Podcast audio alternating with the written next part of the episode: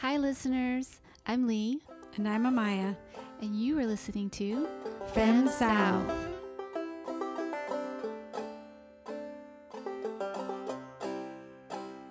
Mother and child,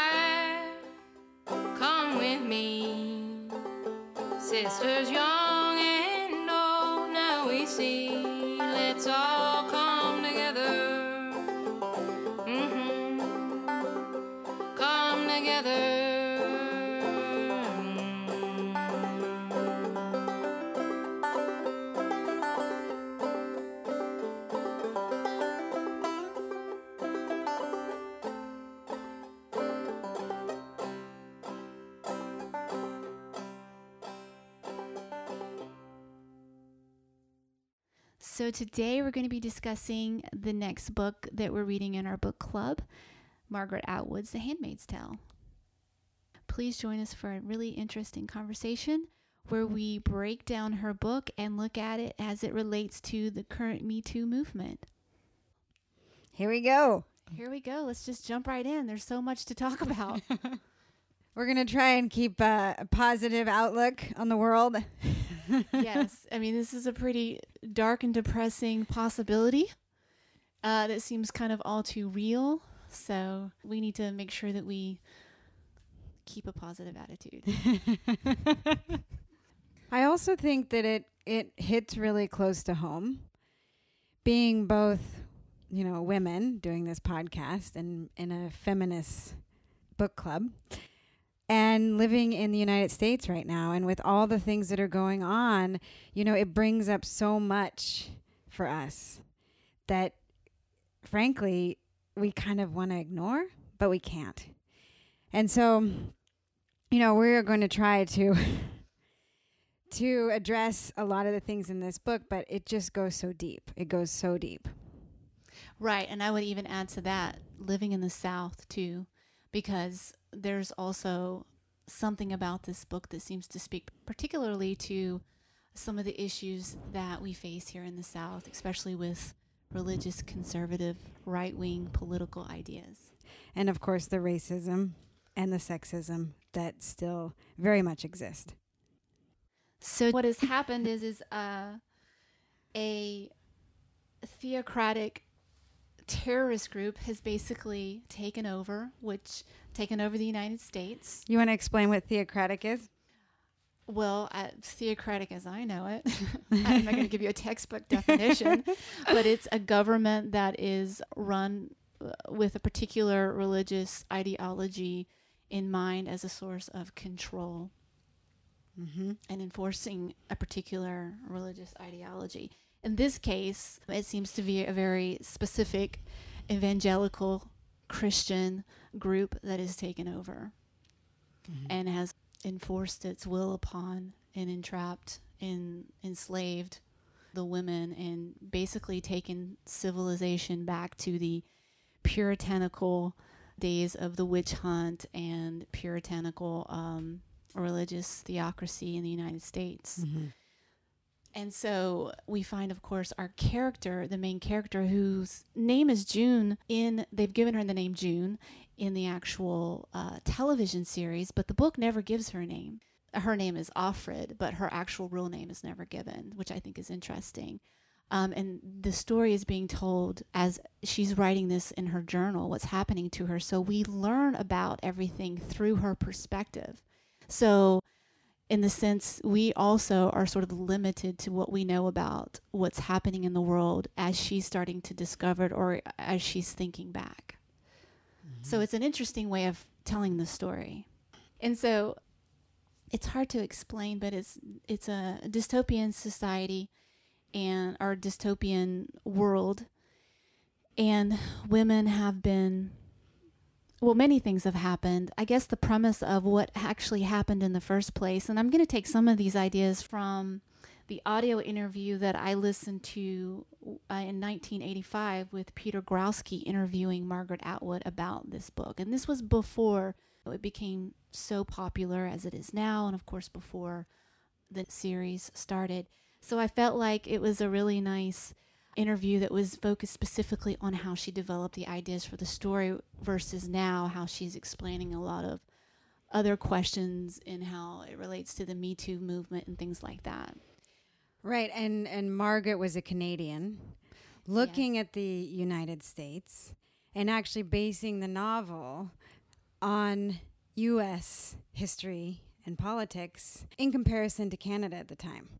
Well, and she says specifically in that interview, and I've and I've read this in an, un, another interview, is that she was basically gathering information in news stories and news clippings, and everything in the book she says is something that has actually happened in either in the United States or in the whole world. So not Mhm. necessarily specific to the United States, could be something that's happened in another part of the world. But everything in the story is based on some kind of actual thing happening. Nothing is fiction or made up. When she started writing this, she asked herself a series of questions. One of them was, How would you take over the United States? So she says, really, um, one way that you would likely do it would be to use the Word of God as your sort of source of authority. And that's interesting because that's, of course, what the Puritans did. And that's really, you can go back even further using religion as a source of authority.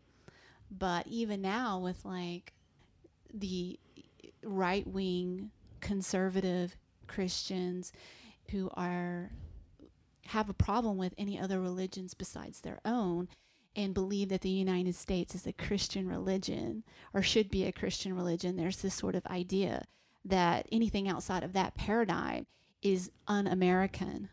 Right, and in the book, it's it's you know it is religions pitted against each other, and it's not just God, right? It's also fear, fear-based society, which is happening now, and happened in the past, and is happening in the book.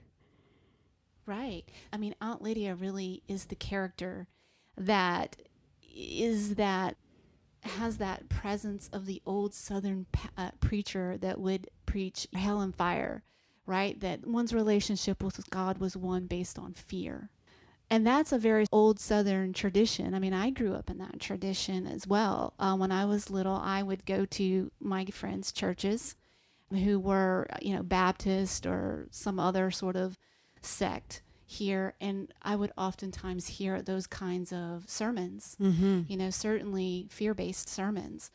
And so that's how you control people. That's is through that fear. And Aunt Lydia, she's such a, a creepy, interesting character because on the one hand, she is torturing the women.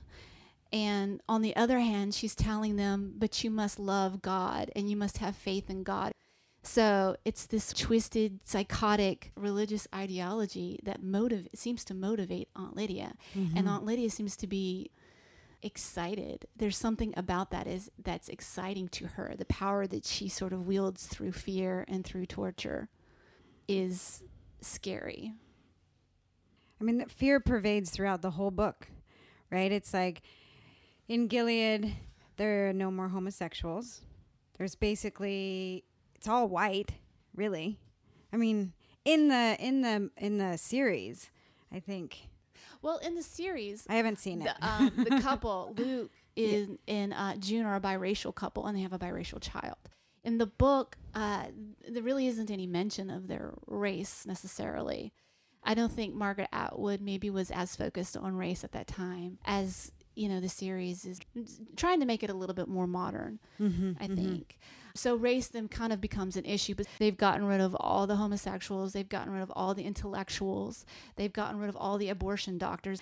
I mean, certainly they've killed all the um the professors and things like that. So anybody with any kind of influence or anyone with any kind of cultural or racial or sexual identification other than the prescribed Christian white family paradigm has been removed or has been enslaved in some way mm-hmm. in this book. So there's definitely a sort of class division that is prominent. So you see the commanders holding a high position, and you see the commanders' wives holding a higher position. And then you have the people that are working in the house. So, like the Marthas and the, aunt, the aunts and the handmaids, there's a class system that now is happening. And with through that class system, you have women turning against women, women pitted against one another, which is also really interesting and really scary because I think women now are just starting to realize that we cannot turn against one another. So you're seeing a lot more solidarity, I think, among women, especially with the Women's March and the different movements that are happening now. One of the things that I see is a new sort of solidarity. Whereas before, when I was much younger and none of this was really happening, I always felt like women could be pitted against one another through competition, through jealousy, through all kinds of different areas. We certainly were not supporting one another, I think, the way that we are now. No, and that's a really good control tactic, Yeah. right? It's like if you can pit us against each other, We will take each other down. yeah. right? And and Margaret talk, talks about that because that's historically how things have been done. You go into another country, you get some of those countrymen on your side, you pit them against their own countrymen, and you have a much better, you know, opportunity of controlling the population there. Right. And that's sort of in the book that's very clear with the aunts controlling the handmaids, Right. you know, women against women. Right. And how Serena Joy just has absolutely no human empathy whatsoever towards the handmaid at all. And And- none of them seem to. I mean, there seems to be an implication, well, at least in the TV series, that some of the commanders' wives might be a little bit more uh, sympathetic or at least kind. But I don't. I don't think I would go so far as to say kind because certainly they don't see these women as people. And going back to what you're saying about solidarity now among women with the women's marches, the Me Too movement, and other things that are going on, all even this book club, you know, and the women's groups that are all over the place that I'm seeing pop up. You know, it's like that gives hope actually because it's it's not as dystopic as Margaret outlines that we actually are changing things in that we're not we're trying not to compete anymore. We're moving into this new paradigm of collaboration, and it is happening. Women are coming together, and they're realizing that we need to be together in solidarity. As long as the Me Too movement doesn't go too far. yeah, so that's That's a whole nother thing. that's another thing. That's one of the other big topics that we really kind of wanted to talk about, but it's a little bit overwhelming. But the Me Too movement and this idea that it's going too far, I think, really echoes what Margaret Atwood Wood was sort of bringing up with the this the sort of phrase that keeps being said. I think Aunt Lydia says this one phrase: "Freedom to do versus freedom from." That's sort of Aunt Lydia's reminder to the women. what does that mean to you? Previously, there was, I mean, apparently there must have been like a heavy rape culture going on, which is again sort of like what's happening now with the Me Too movement, is that we're starting to identify and speak out against sexual assault and sexual harassment. Well, in this book, that had been happening, and in the little snippets that we get of um, Offred's relationship with her mother, that her mother was involved with those kinds of protests early on. And so she's burning magazines and anything that's really seems to be exploitative of women. And she's a part of that kind of resistance, her mother. And so June has a few flashbacks to that. So we seem to get this sort of progression of after that, what happens. And um, and then Aunt Lydia, of course, makes that statement at least once in this book, and certainly in the second series. That's in the one of the things that she tells all the handmaids again. And what does that mean? It seems to mean that in order to get freedom from being harassed, you have to create a world in which everything is so controlled that there is no possibility for that to happen. And then, so the perk to this society that they've created for the women is that now they're safe from all of that. Mm-hmm. But of course, that's a sick, twisted safety. Who wants to be safe from all that if it means being, you know, enslaved and trapped and had all your freedoms completely taken away from you? right? So the so then the current question is with the Me Too movement, and I think this is starting to come up, and even Margaret Atwood herself is questioning this. Well, she's definitely involved in this Mm-hmm. this uh, debate now, right? Right. So you know, are we going too far with the Me Too movement? With women coming out and speaking against the abuses, are they? Is it effective? Is it an effective way? Or are we just using this as an opportunity to, you know, gain power over a gender that's had power over us for millennia? Is this accurate? And yes, a lot of abuses that are coming out are very true and valid. But are we going too far? Are we teaming up against the other to gain, you know, help me out here. to gain some sort of sense of um, power, the idea of sort of dismantling the system altogether, you know, dismantling the patriarchy. How does that happen? How does one begin to do that? Well, it seems like this Me Too movement has given us a platform, maybe a, a platform where people are now paying attention in a way that they were not paying attention before. It's a really complex question because I have so many mixed emotions about the Me Too movement. On the one hand, I'm very excited that women can now speak up about sexual assault and sexual harassment. And I think that those are very important topics, and women should be able to be believed and be valued when they do speak out and be protected. Um, but are they? Well, that's, that's the, the thing. thing. If you have a yeah. backlash, then you've opened it up for those women to now be even more fearful because now they don't even have the support of necessarily all the women on their side, maybe not even all the feminist women on their side.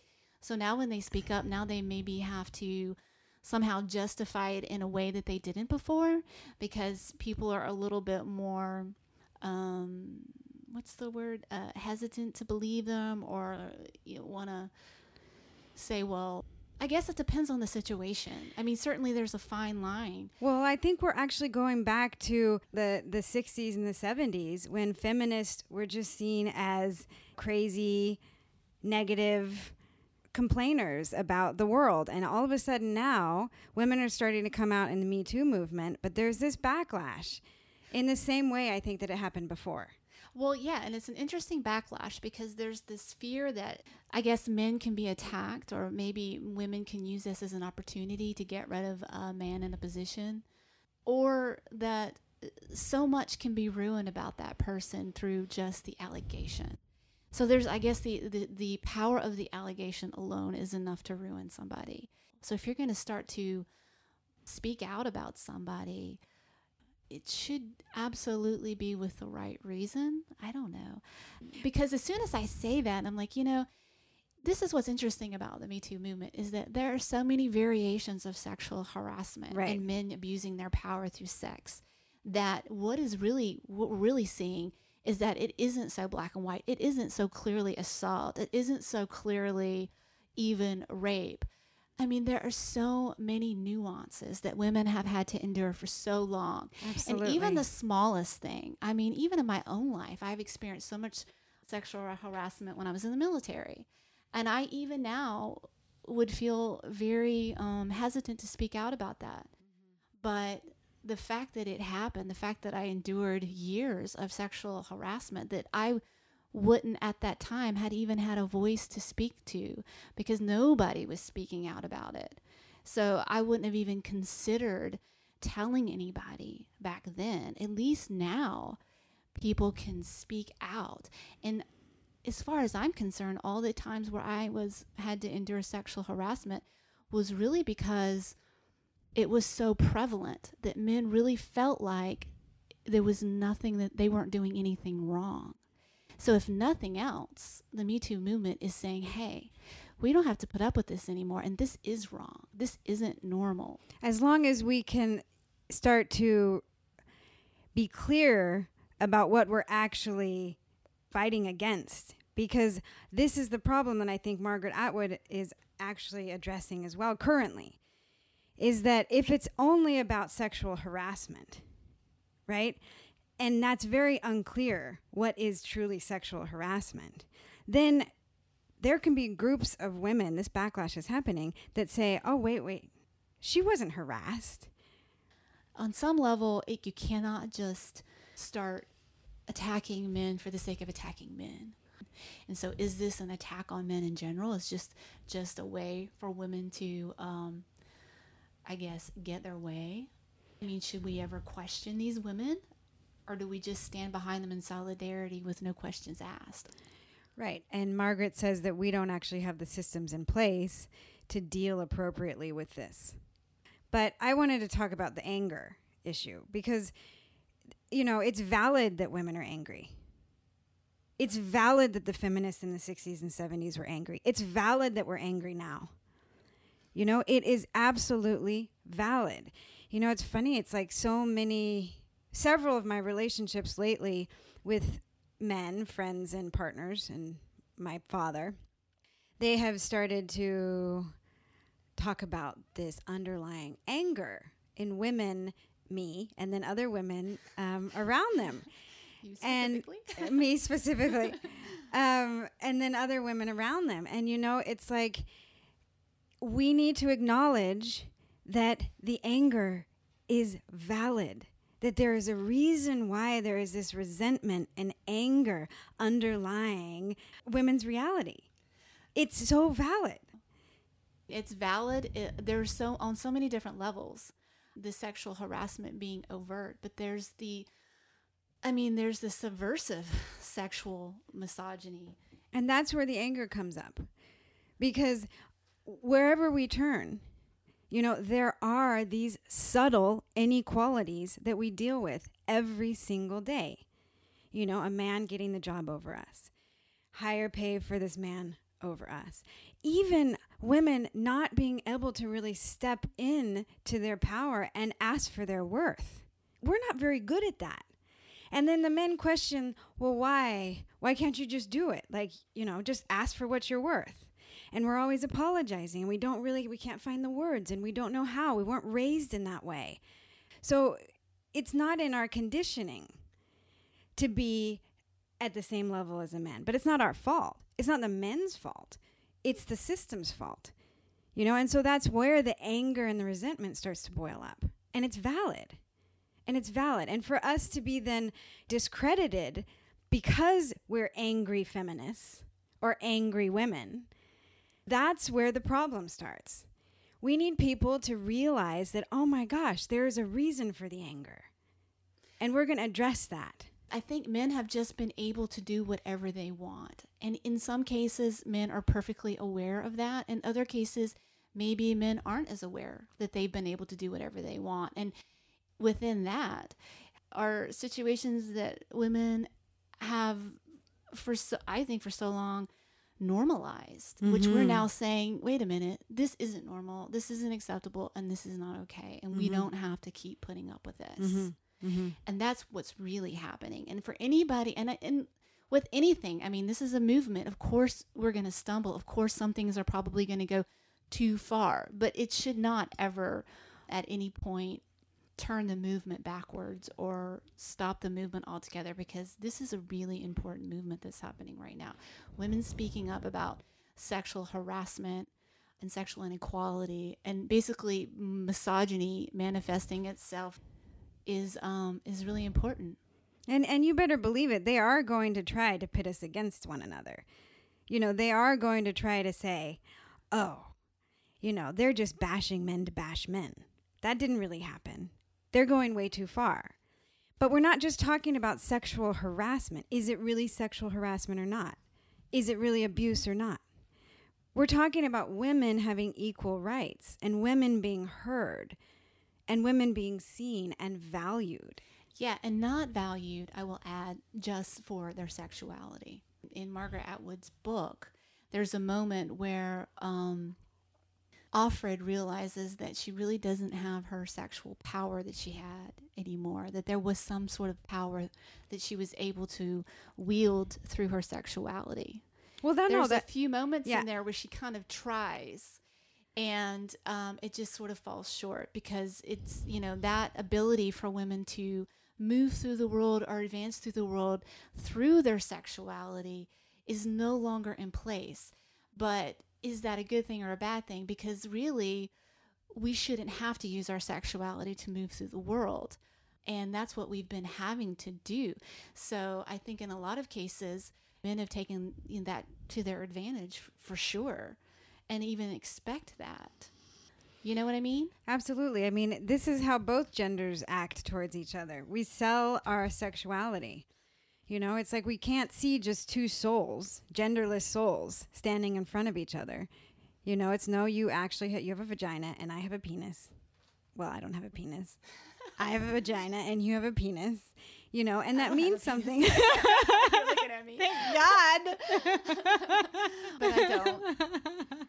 We have, we have to have a metaphorical penis occasionally to live in this world. Yeah, but you know, it's like we don't see just a soul. We see a gender. Right. Just like we don't see, you know, we see a jet, we see a race as well. We see color, we see gender, we don't see souls. right. I think all of this just really hits so close to home when women finally wake up to the reality and the true inequalities they're living in, then it really goes deep.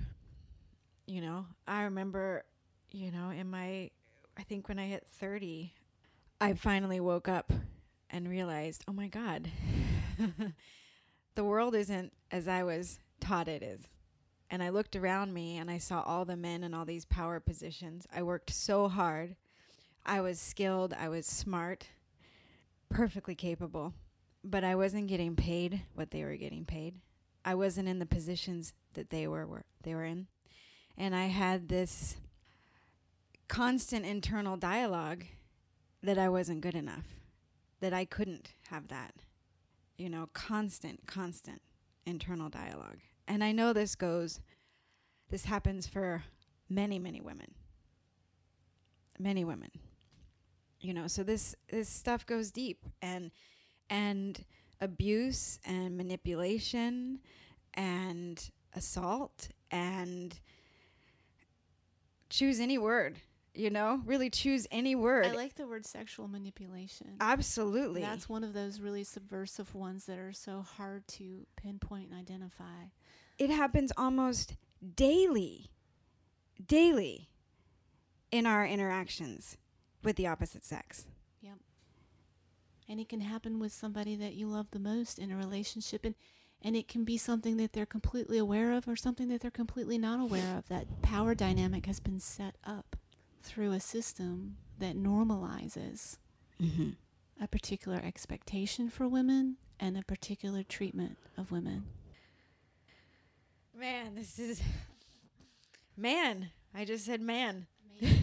well, man, this Just that, you know, even the language, the language that we speak is also oppressive for women. And we don't even realize it. You know, and this is the book really highlights this. The power of language. It was so even the the women's names. That just blew me away. Offred. Ofglen, right? So of a man, off of of Fred of Glenn, off Glenn, off Fred. You know? And it's like when people get married, and marriage is a whole nother thing, but when people get married, you know, the woman gives up her name to the man. and yeah, the power of language, the fact that the women have been stripped of their power to read and to write. I mean, that's tremendous. And how interesting it is the game of Scrabble that she plays with the commander. And and that whole experience that she has that he has a room of books that he's holding on to all of these magazines and he's using them as um, leverage for her. Because he knows of course that she'd be desperate to read. Although i don't think he knows quite how desperate ever. He's never really fully aware of how desperate you know it, she would feel to be able to read something. But you take a woman's right to read away from her which is interesting because we've gotten the right to read only very recently. You know we've had long history of not being able to participate in any field of academic for so long. So we have had our voices removed for so long that it's only been what in the last century or two where we've been able to actually have that right to read. And it's still not extended to women all over the world. I would say majority of women in this world don't have that. Right. Right. right, They don't have access. This is a privileged white woman's access. And th- that is just so painful for me. You know, because I feel I feel the pain. I feel the oppression. I feel it. I feel the suffering. And that's where, you know, that's when the tears come to my eyes. And I have a hard time with this. It goes so deep. I think that there's so much trauma that we've just repressed. Yeah. Generational trauma being one thing, but just the trauma in our lives, all all of the different manifestations of this kind of thing. Mm. You know, Oh, I, oh, remember sitting on my couch because I couldn't go to DC and we didn't have anything going on like this in Fairhope with the Women's March. But I remember sitting on my couch, watching it on television, and just pouring my eyes out. Yeah. And I felt for the first time in my life, and I'm 42, 43, I may be 43 now, I can't remember. But I remember for the first time in my life, I felt like finally, finally, we're speaking out. My God, it has taken us this long. Because I've been speaking out in my mind and in my relationships with no, with nothing positive coming out of it. I've always been I've always gotten resistance from the people that I've been in relationships with. They've called me prude was one of my ex's Oh, yeah, favorite words. to I've gotten me. prude. I've been a Prude. prude. and the French women, you know, brought up the word prude, and I really hate that word because I never felt like I was a prude. I always felt like I was just aware of what was happening, aware of how women were being manipulated and then and then exploited. I mean, my God, the exploitation of women for commercial gain is just has just been tremendously. And the thing with this Me Too movement is is that we're not even talking about that yet, really. Like that's a whole nother thing, and I can't wait for that to start. And I hope it happens. And not to say that I want to go back to a time what Margaret Atwood is presenting this sort of desexualized woman, you know, in these sort of Puritan garbs, these sort of uh, nun like garbs. That's not what I'm saying at all. And I don't see that as being the end of the road if you were to go down the trajectory of attacking the exploitation of women for commercial gain, because I think that's something that we need to address and it needs to stop mm-hmm. happening. It- which is kind of like her mother, her June's mother, that character, the point where they're burning those magazines, those women's magazines Mm-hmm. that are telling, that are exploiting women and telling women how they should be and how they should behave for the benefit of male um, sexuality mm-hmm. Male know? pleasure. male pleasure.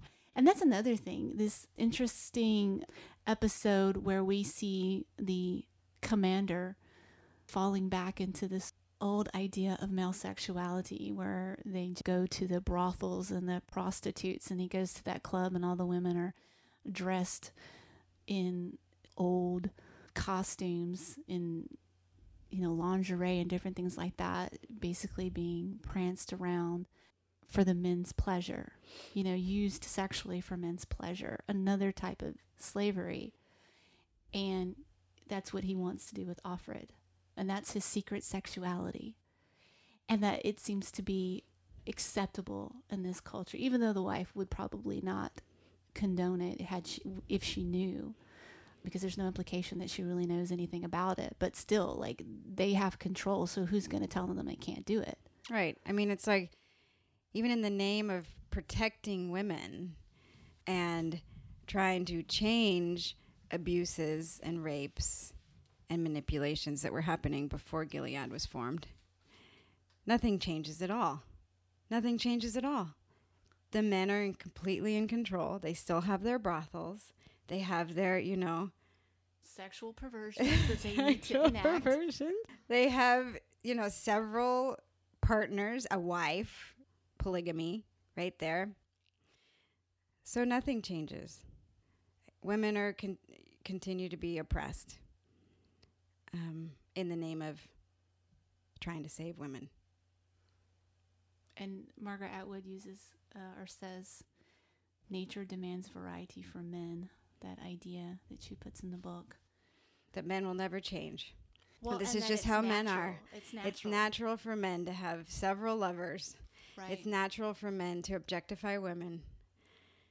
You know, it's natural for men to base their relationships on sexual gain, on sexuality. It's natural. Is it? I mean, to some degree, yeah.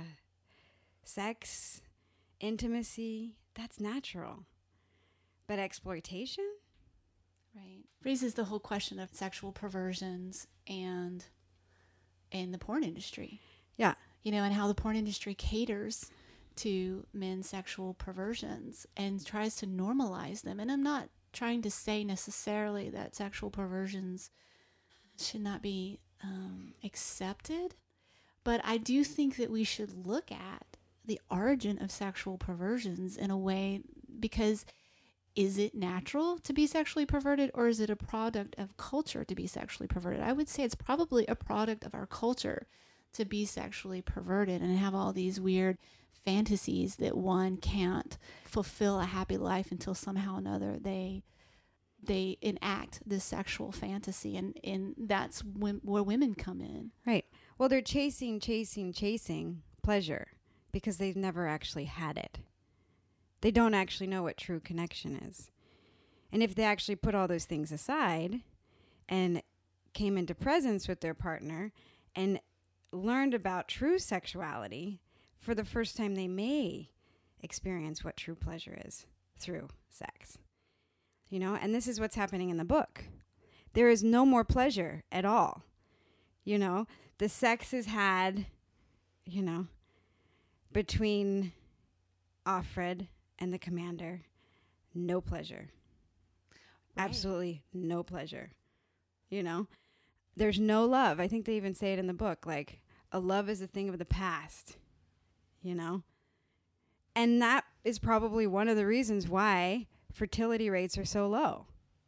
You know, people aren't connecting based on love, it's on utility.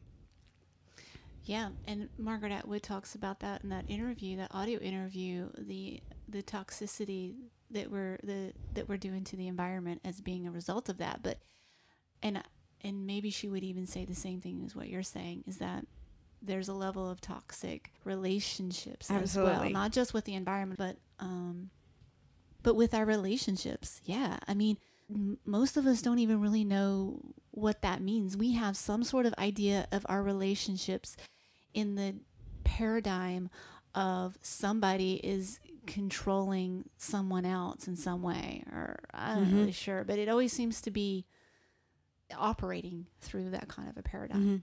Mm-hmm. Mm-hmm. Power, control, fear, manipulation. Yes, all of those things. yeah, and that's what's happening in society. That's what's happening on the macrocosmic level. That's what's happening on the microcosmic level in personal relationships. You know, and that needs to change, obviously. And then, and then maybe we would stop chasing pleasure because we would have it right in front of our faces. We'd know what it really is. Right. It seems like that would uh, be the natural result for men. I think if we keep telling men that it's okay for them to uh, say things like, oh, I'm just hardwired and I have to spread my seed because that's just the way I am. You know, I, I've heard so many uh, lame excuses by men for porn consumptions, habitual porn consumptions, or just Or cheating. or, cheating or any of those things that they have to sh- polyamory or- yeah that it's such a struggle for them but i think when I think about any of those relationships where i've been in that situation if i think hard enough about it i really see and then now i have my own children two boys i really see a sad broken boy underneath that Mhm. you know that has been um, to use a word that they like to use all the time programmed by society as if they have no responsibility or something Mm-hmm. for their actions Mhm. they're just doing what society's making them do or biology is making them do but when you get underneath that it's really just a sad like you said, like chasing something and never really understanding how to be happy and never seeing what's right in front of them. Mm-hmm. And it's funny because women kept saying for so long, if you just educate us, way back when Mary Wollstonecraft wrote The Vindication of the Rights of Woman, if you just educate us, we'll be much better wives and companions for you. That idea so long ago it was so revolutionary and so important. Can you imagine? You'd actually have an equal person in life if you just educate us. Mm-hmm. But that was That was a much. threat. That was a threat. That was a threat. you know, we don't want an equal person. No. We want somebody that we can subjugate and dominate, right? and who will have sex with us whenever we want to. That kind of thing. Like, God, it sucks that that's been our history for so long. Yeah. Yeah. And then I was raised with the idea that those days were over. I was told that I had equal opportunity to my male counterparts. But when I got into the real world, I realized that that wasn't really the case. You know, and these this oppression of women is so subversive sometimes and so subtle that it's hard to address. That we have to really look deep to address it. Yep. One of the things that I think is also an interesting part of this book is the juxtaposition between uh, the negative aspects of this this um, new society that's being created. Of course, the absolute subjugation of the women, but also the seemingly positive aspects of it, which are that now we have a community of women. Women have regained uh, at least their role in midwifery and birthing and the women in the birthing communities. Midwifery, I'm sorry, midwifery. I can never say that word because it has a B. Midwifery. Midwifery. But women have regained their role, which was, you know, taken away from them. So, this idea of women in their specific communities where they can all get together and support one another. So, that's present in this dystopian society, not for any of the right reasons, but it's still present nonetheless. Um, so that's one thing that she sort of brings into here to the to the book, and which I think raises an interesting question about what her perception was on women and motherhood during that time period. Because i think there was i think in second wave feminism there was certainly a, an attack on women in that role of motherhood especially as women were fighting for equal rights in the workforce and and the ability to not have to do the traditional role of motherhood.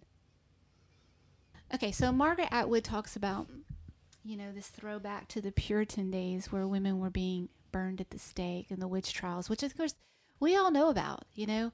We've all seen those little snippets on television shows or movies where women dressed in puritan clothes have been pulled out and thrown in to some scene in the woods where they're getting ready to be burned at the stake. We've seen that.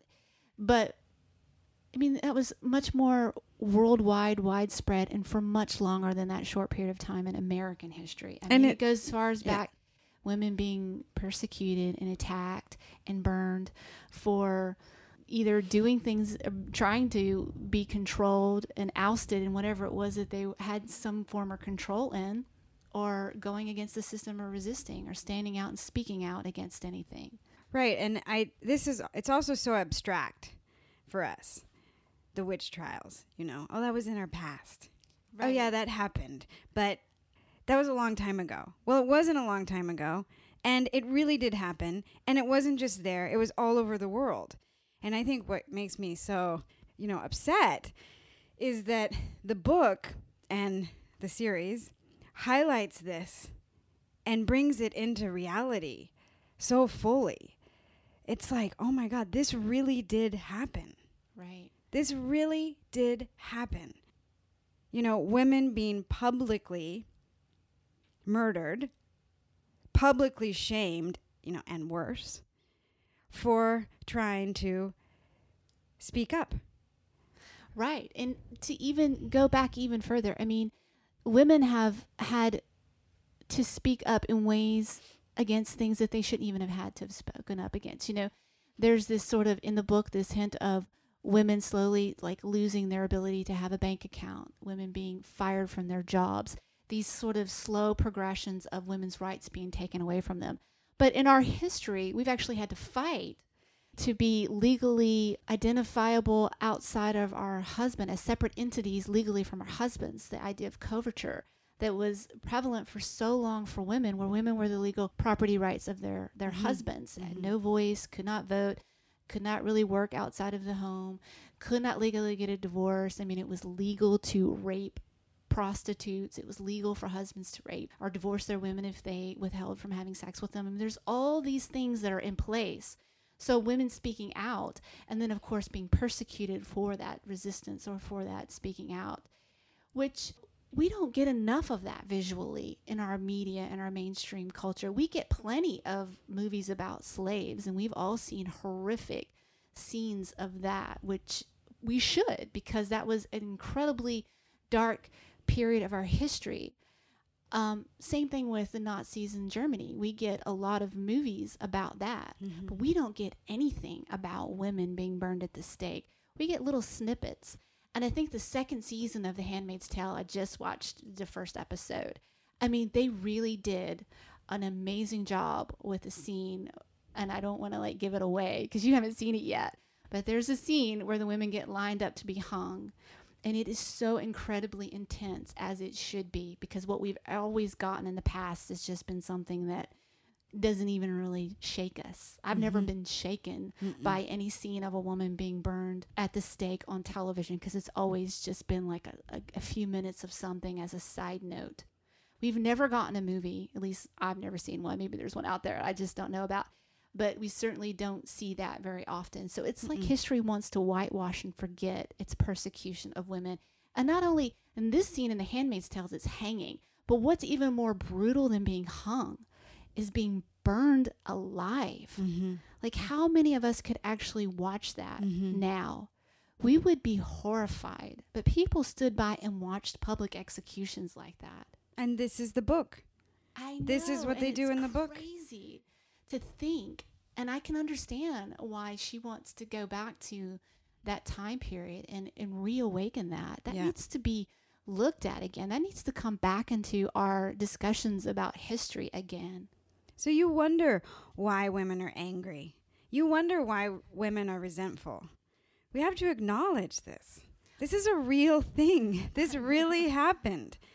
I know. And most women don't even know their own history, Yeah. really, because you have to seek it. You know, that's what we talked about with our book club. One of the reasons why I really was motivated to start this book club was to learn my history because it wasn't given to me in school. And the only way I got it in college is if I took a class specifically for it. Mm-hmm. So, and I'm still making up for lost times. There's so much I don't know that we're working through in this book club. But like, I would say, unless you're seeking it, the general population of women don't know. And we don't have to intellectually know. We can just open up to feeling Yeah. because you know there is so much right now in the collect in the collective unconscious that is running through us running through women intensifying now with the me too movement with women coming together all you have to do is open up to feel and you feel it you feel it you know and this is why they say we're on the precipice of change you know because when women start to come together and find voice through solidarity, things will change. We're half of the world. Yeah.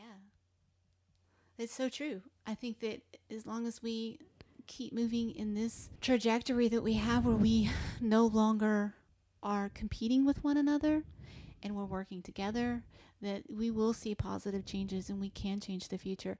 I think that probably there have been waves of this that um, where women have been more worked together more, but I think that we are such a large part of the population now that we have such outreach that it would be very difficult.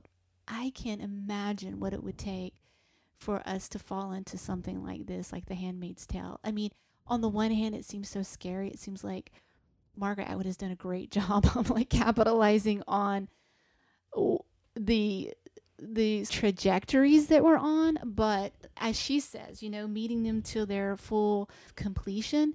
But I think that hopefully, I don't know. I mean, I, w- I prefer to be more hopeful that that we are so we are so what's the word solidified now that we wouldn't do that.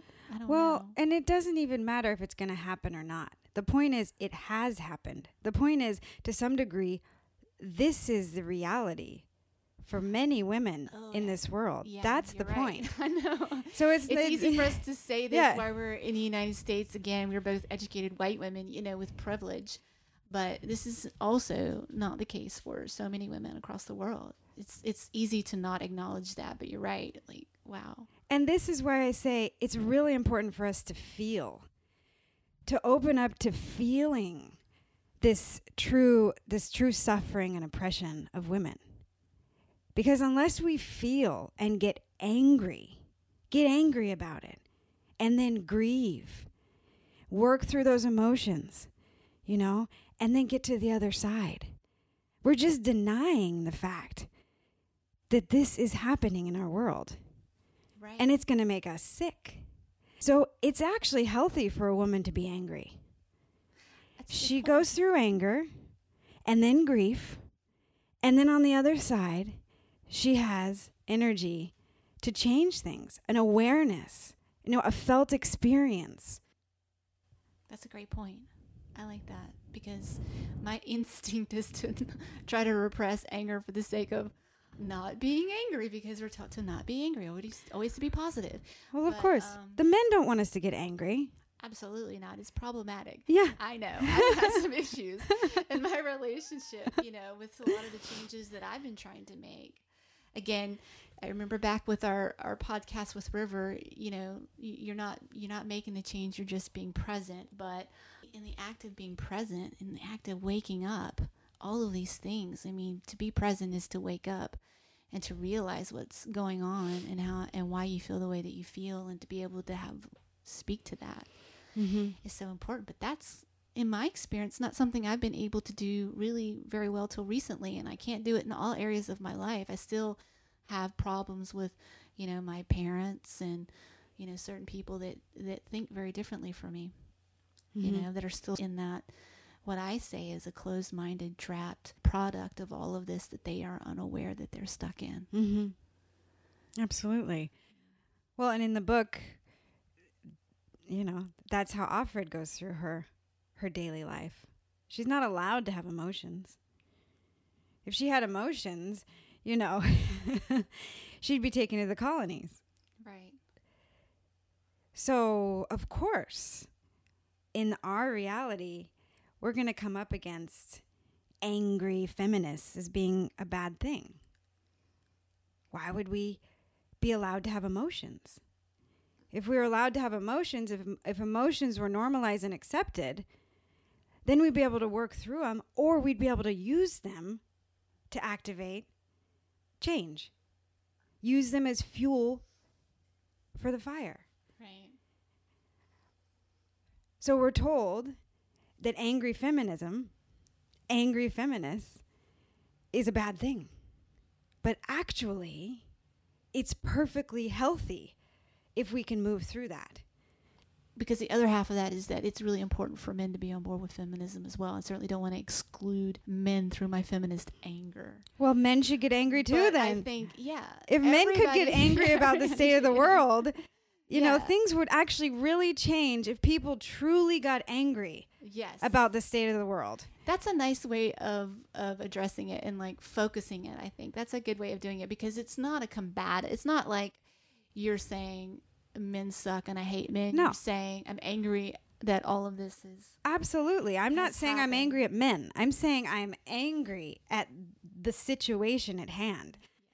That's the thing, you know? And so then we have compassion for people's emotions because we understand, oh my gosh, of course, it's valid. It's valid. And of course, in the book, none of that is allowed because you allow somebody to have emotions and then you have an uprising. then you have an uprising. so they do everything they can to keep a lid on that. And through the training of the handmaids, you know, not training. It's basically what's the word? Uh, outside of torture, coercion, I don't know. It, brainwashing. Brainwashing. It's brainwashing. I don't think they're effectively brainwashing them, though. I think they're just torturing them. True. It's total yes. torture. And so I feel like sometimes, in a sense, in our relationships, our current relationships, when we're told about, you know, the emotional woman or the angry woman and told that that's not okay, not acceptable, in a sense, it's very similar to a control tactic that they're using in the book. I think that's what I'm trying to make the connection there. Yeah, I see that connection. Absolutely. hmm So, you know, it's it's it's repression, Yeah. certainly, um, which is motivated by so many different things, but disguised under you know religion and and that kind of stuff, and what's appropriate behavior, Mm-hmm. and of course, uh, throughout history, the way to control and subjugate people is to take away Mm-hmm. their freedom to express themselves creatively, politically, spiritually, every aspect of, aspect of their life, you know? So I think it's interesting though when I think about the division in women. I think that women are divided among a few lines though, and I think two of those lines have really been uh, highlighted in this book. One being religion. Women are divided um, based on their religious beliefs, and I think a lot of women are divided based on their beliefs about bo- abortion and reproductive rights for women. And unfortunately, I wish that we could all get on the same page because I think that that's one of the reasons why, you know, people like Trump will continue to get elected in this sort of, uh, you know, backwards um, steps that some people would have us take or ha- might continue to happen for a while. You know, I don't know what it would take. You know, in this book, it, it it's certainly a situation that could potentially happen where fertility is low and so people are being becoming desperate to reproduce and then so all of a sudden um, you know abortions would be even more frowned upon. But within that is still this idea of women not having control of their reproductive rights. And that's incredibly dangerous in my opinion whether you are for or against abortion. Just simply women not having control over their reproductive rights is another way just like taking a woman's voice away to subjugate and control them and it has shown it has proven to be that through history Mm-hmm. i mean that's not me just saying that uh, ideologically it is historically true Mm-hmm. Mm-hmm. Yeah, because to some degree we've always had that. In the past, it was herbal remedies. Now it's abortion and birth control. You know, but regardless, to have rights over, to have the freedom of choice, whether to or not to. I mean, that's the most important thing. Right. But I do think the book is interesting in the sense that um, it it is basically taken the reproductive rights away from these women and forced them into having children for the sake of uh, perpetuating, of course, human life because it's being threatened, but not looking at the reasons why the fertility has dropped in the first place and not making those changes. You know Mhm. the answer is just enslavement of other women. Yeah, and it's really interesting. Fertile women. Yeah, it's really interesting too because um, the men are never blamed. Oh yeah, the commander's the commander is completely sterile, and he's never blamed. And so the commander just gets one handmaid after another. Yeah, catering again to not only his sexual desire, but you know, his physiology that won't even allow him to have children in the first place. Yeah. So it's pointless. Which is where Nick comes in, and who's an interesting character too. Mm-hmm. Um, who seems to be somewhat sympathetic, but still a little on the edge of that sympatheticness, too. He still seems to be someone who, in another circumstance, still might be slightly misogynistic as well. It's hard to say. It's hard to say what his motivations are. I don't think it's really clear in the book. And he doesn't really have a choice either because he's not on the top. Yeah, that's true. He doesn't have a choice either. I mean, he has to be careful how he acts and what he says and what he does. Right. So, I mean, he's just a pawn in the whole game, just as Offred is, or June. Yeah, June. I don't know how I feel about giving her a name. I know it doesn't feel right since in the book she's In not the book, given a name. Not given a name. Now, I, of course, they're creating a second season, and uh, that is where the book ends and the new writing begins in the second season. And so they're really addressing. I mean, she's got she's she has a last name in the second season, and so they're expanding on that. But I always thought it was really interesting in the book that we never really knew her name, that she was never given a name, and also she doesn't escape. It seems as though she do, she the only thing that we have is the book. We don't know what really happens to her. There's no happy ending for Offred in the book. mm-hmm. It was unsatisfying and satisfying at the same time. Unsatisfying in the sense that there is no escape for Offred, but satisfying in the sense that it seems more realistic. Mm-hmm. So that concludes our show today. Thank you so much for listening. If you like us, please subscribe to our podcast and give us some positive feedback. Follow us on Facebook at FemSouth. And for more information, check out our website, femsouth.com, where you can find the podcasts and our book reviews. Hope to see you there and keep listening. You're on Fem South.